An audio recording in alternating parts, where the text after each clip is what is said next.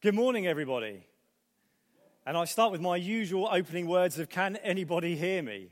Uh, you can hear me out here in the hall. I really hope you can hear me at home.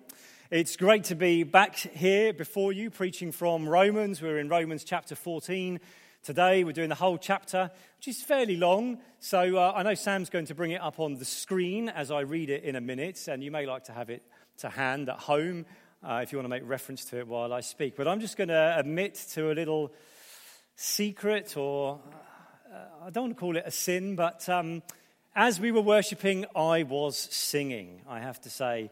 Uh, behind my mask, there are about four people in the hall, and I couldn't resist singing. And as I was singing, it's the first time I've sung like that for months. And um, it just makes me realize how much we miss it and how much damage is being done to us, really, by these lockdown restrictions. We know they're there for a reason, but we do pray for our government and for those who are responsible for making policy that we will be allowed to meet together again soon in larger numbers and to be able to sing. To be able to sing. So let's hope and pray for that sooner rather than later. As I said, we're in Romans chapter 14. We're starting in verse 1. I did actually preach on Romans 15 in September, or from a part of it. Someone else has got that next week, but it does relate to what I said then as to what I'm going to say today. So, you ready, Sam, with the words? Fantastic. This is Paul writing to the church in Rome. As for the one who is weak in faith, welcome him, but not to quarrel over opinions. One person believes he may eat anything, while the weak person eats only vegetables. Let not the one who eats despise the one who abstains, and let not the one who abstains pass judgment on the one who eats, for God has welcomed him. Who are you to pass judgment on the servant of another? It's before his own master that he stands or falls, and he will be upheld, for the Lord is able to make him stand. One person esteems one day as better than another while another esteems all days alike. Each one should be fully convinced in his own mind. The one who observes the day observes it in honor of the Lord. The one who eats, eats in honor of the Lord, since he gives thanks to God, while the one who abstains, abstains in honor of the Lord and gives thanks to God. For none of us lives to himself, and none of us dies to himself.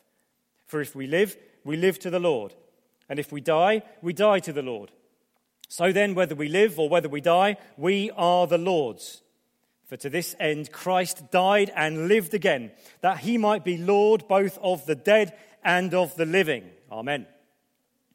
Why do you pass judgment on your brother or sister? Or why do you despise your brother or sister? For we will all stand before the judgment seat of God. For it's written in the book of Isaiah, As I live, says the Lord Every knee shall bow to me, and every tongue shall confess to God.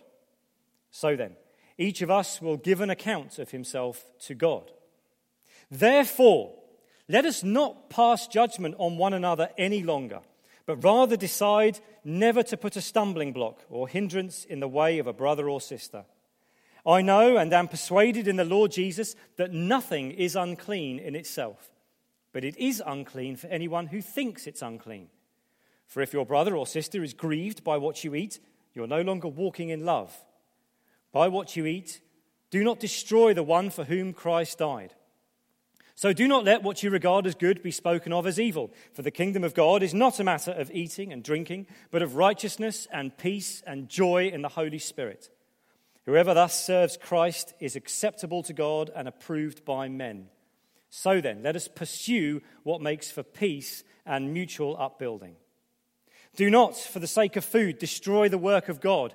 Everything is indeed clean, but it's wrong for anyone to make another stumble by what he eats. It's good not to eat meat or drink wine or do anything that causes your brother or sister to stumble. The faith that you have, keep between yourself and God. Blessed is the one who has no reason to pass judgment on himself for what he approves. But whoever has doubts is condemned if he eats, because the eating is not from faith. For whatever does not proceed from faith is sin. Well, that's quite a lot of words which Paul writes to this church, and it's a fairly big chunk of a passage for me to deal with today. But it is, as I hope you heard when I read it, actually relatively simple. There are some relatively simple instructions coming from Paul here. He's dealing with a knotty, practical problem in the church in Rome, how do we get on when we disagree with one another?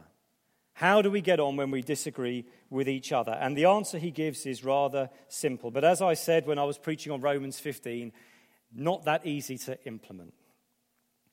Paul talks about two groups of people throughout this passage the weak in faith and the strong in faith. And he's very open about this, surprisingly open, I think. He doesn't tone his language down at all. He doesn't make any attempt at saying everyone's faith is equal.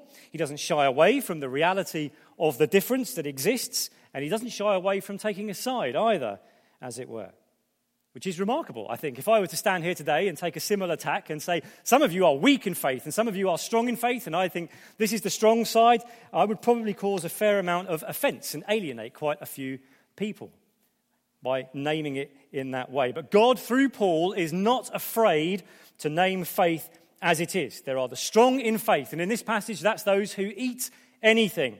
They treat all days as equal. They're not saying one day, like the Sunday or the Sabbath, is any more special than another day, or a festival is any more special than any other day. They attach no importance to food or Sabbaths or festivals. Every day is the same, and you can eat and drink whatever you like. Paul labels that the strong in faith. And then there are the weak in faith. And conversely, they attach great importance to what you eat, to what you drink, which days you observe, to the calendar, which they live. The strong are indifferent to these things, and the weak attach great importance to them. And this disagreement in this one church is causing great division. Now, what we eat and what we drink, and what days we celebrate and what days we don't celebrate, in our day and age are not great matters of contemporary controversy. We, in general, don't care that much. It does rear its head every so often, but in general, it's not that big a deal. 2,000 years ago, though, when Paul was writing this, thereabouts, it mattered a great deal. These were the governing things that showed your identity in society. We have to understand that back then, the only people in, a society, in that society, the only people not sacrificing animals and not celebrating one day as more important than another and not making drink offerings were the Christians. And the Christians hadn't been around for very long, only a couple of decades. The Jews were doing it. We are familiar with that, the sacrificial system and the temple, so forth, and their very strict calendar of Sabbaths and festivals. But the Romans were doing it too, and the Greeks were doing it, and you find that written about in other letters. They go into the temples, they're sacrificing food to idols, to their gods. They have a very important calendar that they follow. This was critical in showing who you belong to, which God you were serving, which part of society you belong to. And so, not only was this new Christian religion, as it were, completely strange because it said that sacrifice and the religious calendar weren't very important, they were now matters of indifference. It made it a very strange experience to join a church. Imagine joining a church where, for all of your life, it's been governed by these things what you eat, what you drink, what you do with that food and drink, what you do with your calendar, what you do on certain days, whether you were Gentile or Jew. That was how, what governed your life. And all of a sudden, you're brought into this community where these things you're told are matters of indifference now. It's not that important anymore. All of those rituals and practices no longer have any significance. And so you can see why this problem arises in the church in Rome. Because, in general, in the world in general, for a large fraction of people, change is difficult. And change is a challenge, and people don't like it. Culture can be hard to change, and when it does change, disagreement and dispute arises, and so does, therefore, division. And Paul's basic instruction, which is what I was also preaching back in September on the next chapter, God's basic instruction is this do not judge one another as you go through this change. The strong should not judge the weak, and the weak should not judge the strong. Both of you are honoring God and giving thanks to God in your different ways according to the level of faith that you have. And the level of faith that you have is not as important as you might think it is. So don't get upset or offended if you are labeled weak in faith. It's no big deal. Why? And this is then when Paul goes to the crux of the matter. Why? Because you are not your own. You are not the master. You are not the Lord. It does not revolve around you, it does not revolve around me, about what you think, about what I think, but it revolves around the Lord of all, to whom we all answer for ourselves. It revolves around the Lord Jesus Christ. Because we all live, as Paul wrote, and we all die. Whether weak or strong in faith, and in both life and death, you do not belong to yourself, but you belong to Christ. You belong to Him. You belong to Him who is the Lord of life, your Lord while you live, since He alone is the giver of life. Life comes from nowhere other than Jesus. But He is also the Lord over death, since He is the conqueror of death. He died and lived again, as Paul wrote. So whether weak or strong, alive or dead, you are Christ's. That's the important thing. You're not anyone else's. We had the sadness of Dave Fullerton's funeral 10 days ago, and it is sad. But it is important to remember and to declare that Christ is still his Lord. As Jesus died and lives again, so Dave also continues to live, and Christ is his master. We will all stand before Christ to give an account, and it is before him whom we stand or fall. And Paul gloriously writes this. He says, We will stand, you will stand, because it is the Lord Jesus which upholds you. It is the Lord who is able to make you stand. We will not fall because we are not saved by the measure of our faith, whether it is weak or whether it is strong. Weak or strong does not save you, Jesus saves you. That's why we sung that song just now, Ain't No Grave going to hold my body down. I'd not heard that song before. I'm going to go home and learn it on my guitar because I think it was great. I really enjoyed singing that song. There isn't any, I can't bring myself to say ain't in normal prose, but there isn't any grave that's going to hold me down because Jesus is the one who makes me stand before him. I don't deserve to stand, I have no merit to stand on of myself. Jesus saves. And whether I find myself being weak in faith or strong in faith, that fact remains. There ain't no grave going to hold my body down. The gospel, which is what we have just preached, therefore, there in one aspect of it, lies at the very center of this. And all of this practical teaching, because I'm going to say some difficult things in a minute, and we have to hold everything around this central fact that you and I are saved by grace through faith in Christ. And it doesn't matter whether we find ourselves on the weak or the strong side. Don't get offended by it. Jesus is the one who is upholding you. That, in a way, is sometimes, I think, an aspect of the gospel which we forget in our current age where everything's about self fulfillment, not missing out, you only live once, all this sort of stuff. And we can, we can easily mold our gospel to fit that. Being a Christian means you'll live to your full potential. And we wander away from the core, which is Christ has defeated death. He's died and risen again, and so you will too, and I will as well. Then we will enter life into all its fullness. It's that long range view of what Jesus has done in the past and which is coming again in the future. My sins are forgiven, and I can stand and give an account, and it doesn't matter how badly I have fallen, Christ will make me stand.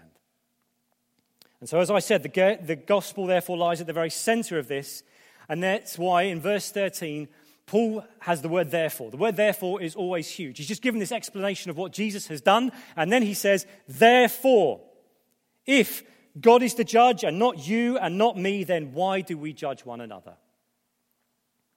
It's not our business in these matters.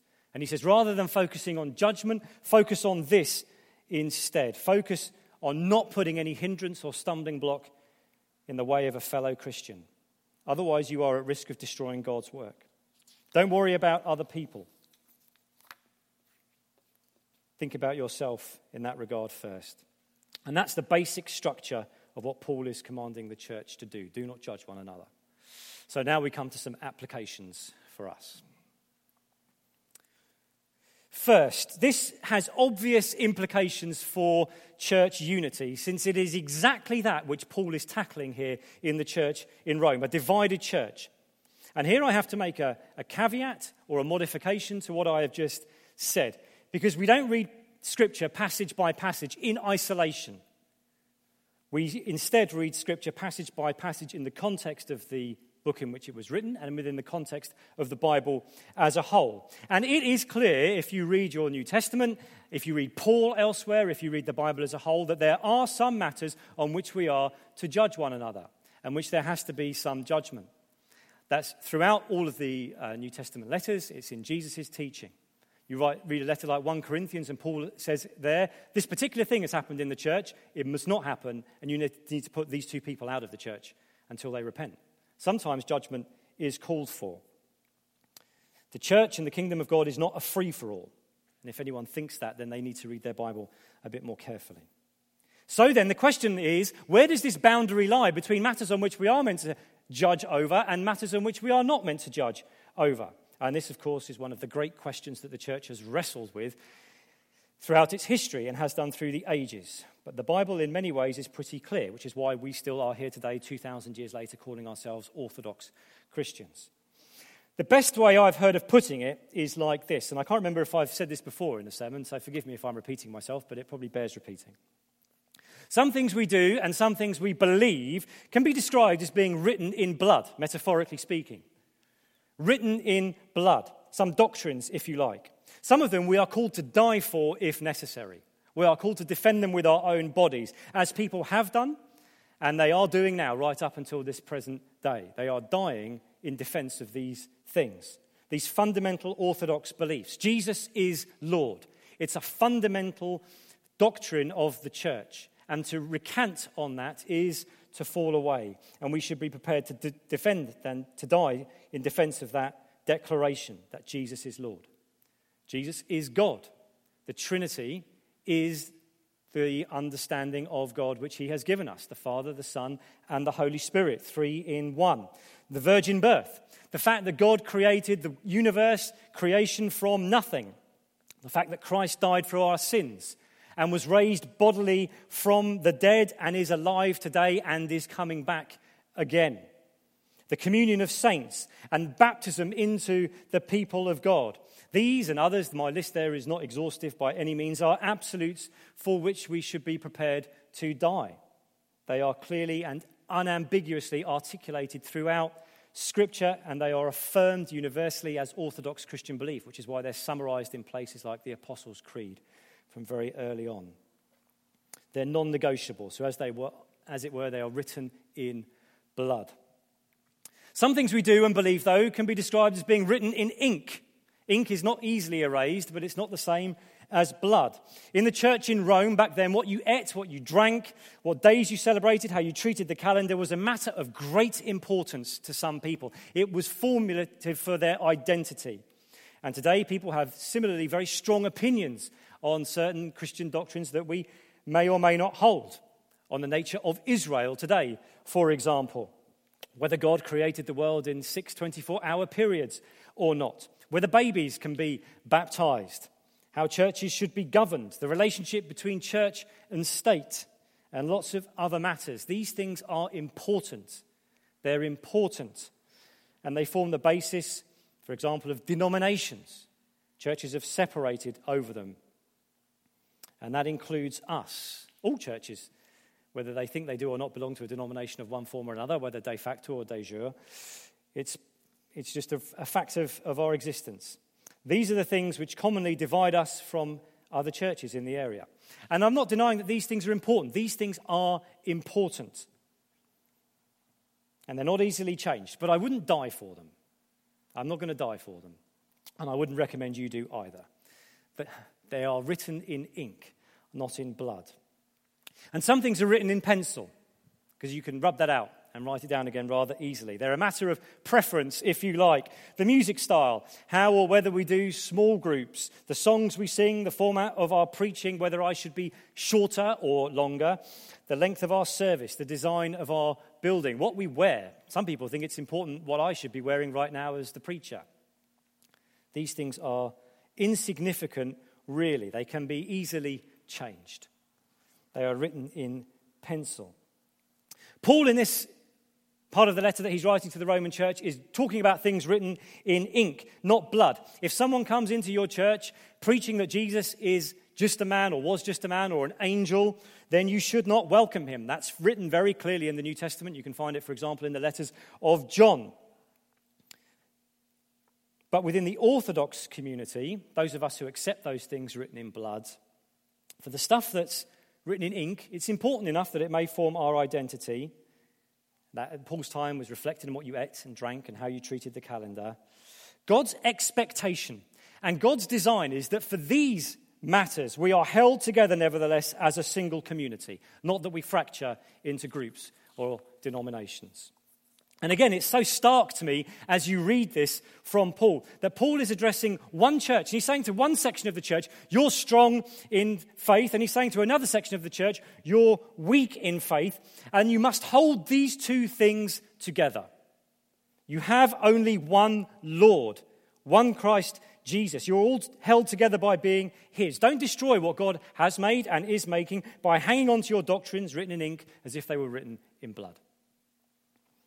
And this is very hard for us to hear in our present day and age, possibly more so than it ever has been before, because our culture has reached an apogee, a peak of individualism and consumerism, which was unimaginable 2,000 years ago. We're so used to it, we're so used to a right of choice that we, we, we really struggle to question it. It's part of the air, the cultural air that we breathe, the water in which we swim. If I was to throw out a question like Christians shouldn't choose which church they belong to, almost no one would believe me because the right to choose is so deeply culturally ingrained into us.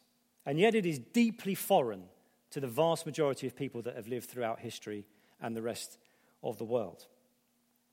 And so, this cultural air that we breathe right now, where we take many things unexamined and without questioning, makes Paul's implicit command here that the church stay together despite deeply held differences, makes it sound very foreign to us. Because from our perspective, we get to pick and choose. Because we think that's right. And that's an assumption which, as the church comes under increasing pressure, I believe, in the years that are coming ahead, we need to re examine because there are more important things at stake. And that's why I'm personally very much in favor of us exploring unity with Beulah Family Church. I don't know if it will actually be possible because people are people, and the last 2,000 years shows we don't have a fantastic track record of, of doing what God actually commanded us to do. And that's okay, as far as in as far as it goes because the letters of the New Testament are full of this mixture of idealism. We aim high, the standard is set high. Be perfect as your Father in heaven is perfect, Peter tells us. We aim high, but the New Testament mixes that with its realism of knowing that we fail to reach those ideals. And Jesus, as we just read, is the one who upholds us through that. Whether we find ourselves strong or weak in faith, He is the one who is able to make us stand because our failure is not condemnation. But it is our spur to aim high and to aim and to try as hard as we are able to to reach for what God has for us. So that is why we are exploring unity with full sincerity and energy, but not naive to the challenges which lie ahead. So that's the first application and the longest one, you'll be glad to hear. It challenges our unity or lack of. The second is this our faith will vary from person to person. And do not judge when it comes to matters written in ink or pencil. An example alcohol is still in some areas and close to home here an alcohol, uh, a divisive issue in the Christian community. This church has a position. I've preached it before. We implement it in the way we do communion. But there is no value judgment in that. In 2006, Abby and I moved to China, and when we went there, it was part of the condition of joining the team that we would not drink alcohol either privately or publicly in the early years when we were there, because there were cultural considerations both in terms of the Chinese culture that we were living in and in terms of people from other nationalities on our team who found that difficult and a struggle. And as Paul said here, better to abstain and give that up for the sake of them than to stand on your right to do what you think is right and may be what you know is right and damage those relationships. And so we were happy to do that. If asked, I would give my opinion, I would state my opinion and stand by it. But it's not to be forced on anyone because my freedom to drink what I want is way less important than the effect it may have on someone else who sees that matter differently. And so the church is, therefore, when it comes to this ink and pencil stuff, meant to be very diverse. It's meant to be heterogeneous. very varied. We're meant to be disagreeing about all of these things, about the worship and the preach and the contributions and the way we do this and the way we do that, and challenging practices that we have. We're meant to be disagreeing on all of these opinions because it's in, there's such value in having a multiplicity of these opinions and then yet demonstrating to a watching world that we can still live together despite these disagreements and differences. The church is meant to be a community that thrives when there is disagreement about eating and drinking and Sabbath and so on, because it's ultimately not about that. Paul says this kingdom of God is not about eating and drinking, it is about peace, righteousness, and joy in the Holy Spirit. We are meant to compromise on these things and to keep the faith that we may have in them and be very strong in, keep that between ourselves and God. Paul Barrett uh, always taught us one of his favorite straplines was that relationships are more important than doctrine. And I struggle with straplines because often they oversimplify things that are a little bit more complicated than they make out to be. But there is an important nugget of truth that lies in that, which is very important to us. Which matters more? Getting your way on matters of ink and pencil, or maintaining your relationship with your brother and sister? And that's why it is sad when people leave over things written in pencil or ink. Because it's not just that we're depleted numerically, that's not the most significant thing, but we are depleted spiritually. And the resulting homogeneity as we become more and more just the same weakens us. So that was the second thing. Thirdly, and briefly, do not gossip. This doesn't come up directly in the passage, but I need to address it because it has become a bit of an acute problem for our church. Gossip is a form of judgment. It's passing on information to someone else to paint another person in a negative light. And when Paul says here, do not judge one another, it includes this. It's divisive because it attempts to get people onto a side. And gossip is happening in the church now, and it is killing us. Often it happens because people think they are right about something and someone else is wrong. And I just say, note Paul's attitude in this passage. He knows he's right about the food, but it's not important. He will give that up for the sake of the relationship. Our health as a community is directly related to how thick skinned we are in love how secure we are in the fact that Christ will make us stand. To do what Paul says here and to decide never to put a stumbling block or a hindrance in the way of another brother or sister, that takes a thick skin of love and a deep security in Christ. Because on a lot of these things, we have a choice about whether we're offended or not. And a lot of the time, we have a choice about whether we're hurt or not. And whether you're right or not, whether I'm right or not, is not very important compared to what's at stake in terms of the whole. I'm reminded at this stage of a quote attributed to David Pawson, who was a great Baptist preacher, died in May earlier this year. His reputation was being trashed. People were speaking negatively, badly about him. He heard of this uh, gossip and uh, people talking behind his back. And as the Psalms encourage us to do, he went to God and he made his complaint God, they're saying this about me, they're saying that about me. And he heard God say back to him, Would you rather they knew the truth? And I first heard that about 10 or 11 years ago, and I was finding myself in a situation where I had been hurt, and I thought I was right, and blah, blah, blah. And that really spoke powerfully to me because the truth is a lot worse than what I present to people, in all honesty. There was a Charles Spurgeon quote that said basically the same thing on Facebook this week. I wish I'd written it down, but um, it's something worth considering. So that was the third. Do not gossip. Finally, live by your faith. Whatever does not proceed from faith is sin. It's a bit of a bombshell that Paul throws in at the end of that chapter. We don't give it much thought very often, and uh, I could do a whole sermon just on that verse. Live by your faith convictions, but do not lay them upon other people in these matters. Do not judge other people by them. Keep them between you and God. The very next verse, Romans chapter 15, verse 1, which I did read in September, and I don't know who's preaching next week, but they'll get to cover it, says this. Bear in mind, So he's just said, whatever does not proceed from faith is sin. We who are strong have an obligation, it's a strong word, to bear with the failings of the weak and not to please ourselves.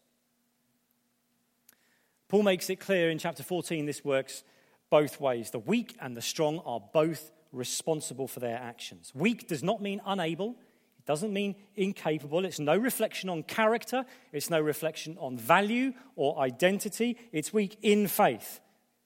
And the weak and the strong in faith are to put the interest of the other first, to build our neighbor in the faith up. What sort of community do we want to be? I want to be part of a community which Paul is describing here, one which, through all of its troubles and divisions and disagreements, hangs together around that fact that Christ died and lives again and will uphold us before him. Makes us brothers and sisters. I want to be part of that community. One of the best descriptions, short descriptions I've seen of this was from C.S. Lewis. And you have to use your imagination to make this connection. But in The Horse and His Boy, one of the Chronicles of Narnia, Lewis writes this as a description of a boy seeing the Narnians in Tashbaan, a, foreign city, for the first time. And he writes this Their tunics were of fine, bright, hardy colours woodland green, or sunshine yellow, or fresh blue. Instead of turbans, they wore steel or silver caps, some of them set with jewels, and one with little wings on each side of it. A few were bareheaded. Their swords at their sides were long and straight, not curved like Calormene's scimitars. And instead of being grave and mysterious like most Calormenes, they walked with a swing and let their arms and shoulders go free and chatted and laughed. One was whistling. You could see that they were ready to be friends with anyone who was friendly and didn't give a fig for anyone who wasn't. Shasta thought he had never seen anything so lovely in his life. You could see that they were ready to be friends with anyone who was friendly and didn't give a fig for anyone who wasn't. Shasta thought he'd never seen anything so lovely in his life. And that's what we're called to be to walk with a swing in our step and relaxed shoulders, being friendly to whoever is friendly to us, and letting whoever isn't friendly just bounce off and carrying on in that peace and joy and righteousness of the Holy Spirit, regardless. It's not a community which is free from trouble or difference, but a community secure enough in Christ that pettiness, gossip, judgment, and dispute are weathered with cheerfulness and subsumed into that peace, righteousness, and joy. Not a community fueled by suspicion and fear, but by grace, but by extending the benefit of the doubt, where we each put our own house in order before worrying about anyone else, and where we take things at face value. Our culture today is one of fake news, of spin, of distrust of authority, of rising conspiracy theories. It's of the long march through the institutions of Marxism. It's a, a fear of violence. There is very little forgiveness in society today. It has disappeared without us really noticing. Twitter is a bloodbath. And once you've said something there, you can never take it back. People have written very good books and articles on this. We've sung about shame and what shame robs us of. There's a lot of shaming on social media. And once it's done, it cannot be undone. Such is our world today. And we are called to be different. Now is the time for us to heed the words of the New Testament of Paul, of Jesus himself. I'm going to read a verse from Matthew 24 where Jesus warns the disciples and the church of trials and tribulations that are coming. And he says, You will hear of wars and rumors of wars. You will hear of wars and rumors of wars.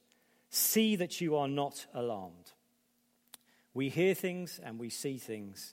See that you are not alarmed. Do not be alarmed, but dig deep into your identity in Christ and play your part in forming this community of His, for He is the one who will enable you to stand. Let's pray.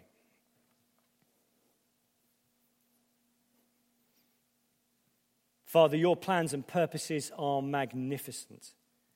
And what you have done throughout the ages, through your people, is remarkable. We take it for granted. We look back over thousands of years of you looking after your people, of shepherding them, and we, we take where we are today for granted. But actually, you bringing the church to birth took the death of your own son, Jesus Christ, and the battle of, against sin and hell, which we sung of earlier it came at great cost to yourself.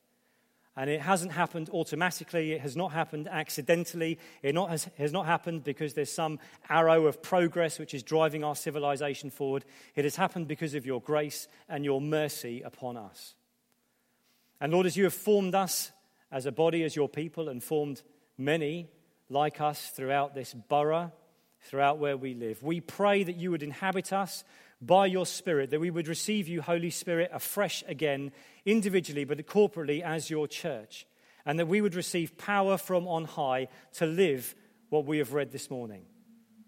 To be thick skinned in love and to be secure in who you have made us to be, knowing that you are our judge, and yet judgment has already happened, and we are justified by you, before you, by grace, and welcomed into your family to walk in righteousness, peace, and joy now and forevermore.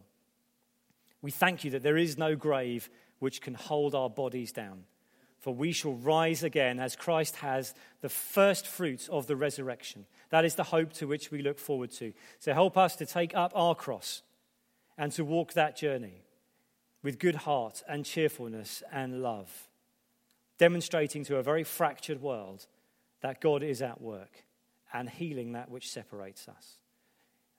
We throw ourselves upon you for this because we cannot do it ourselves. It does not lie in our earthly nature. Do it, we pray. Amen. Amen. May God bless you this week to go and do that in the world, in the challenging world in which we live. There is, I believe, a Zoom virtual coffee service after today, after now. So do participate in that as you wish and as you feel free able to. And uh, keep praying that we will be able to gather together as that body to give God praise with one voice, our brothers and sisters together. God bless you. Amen. Amen.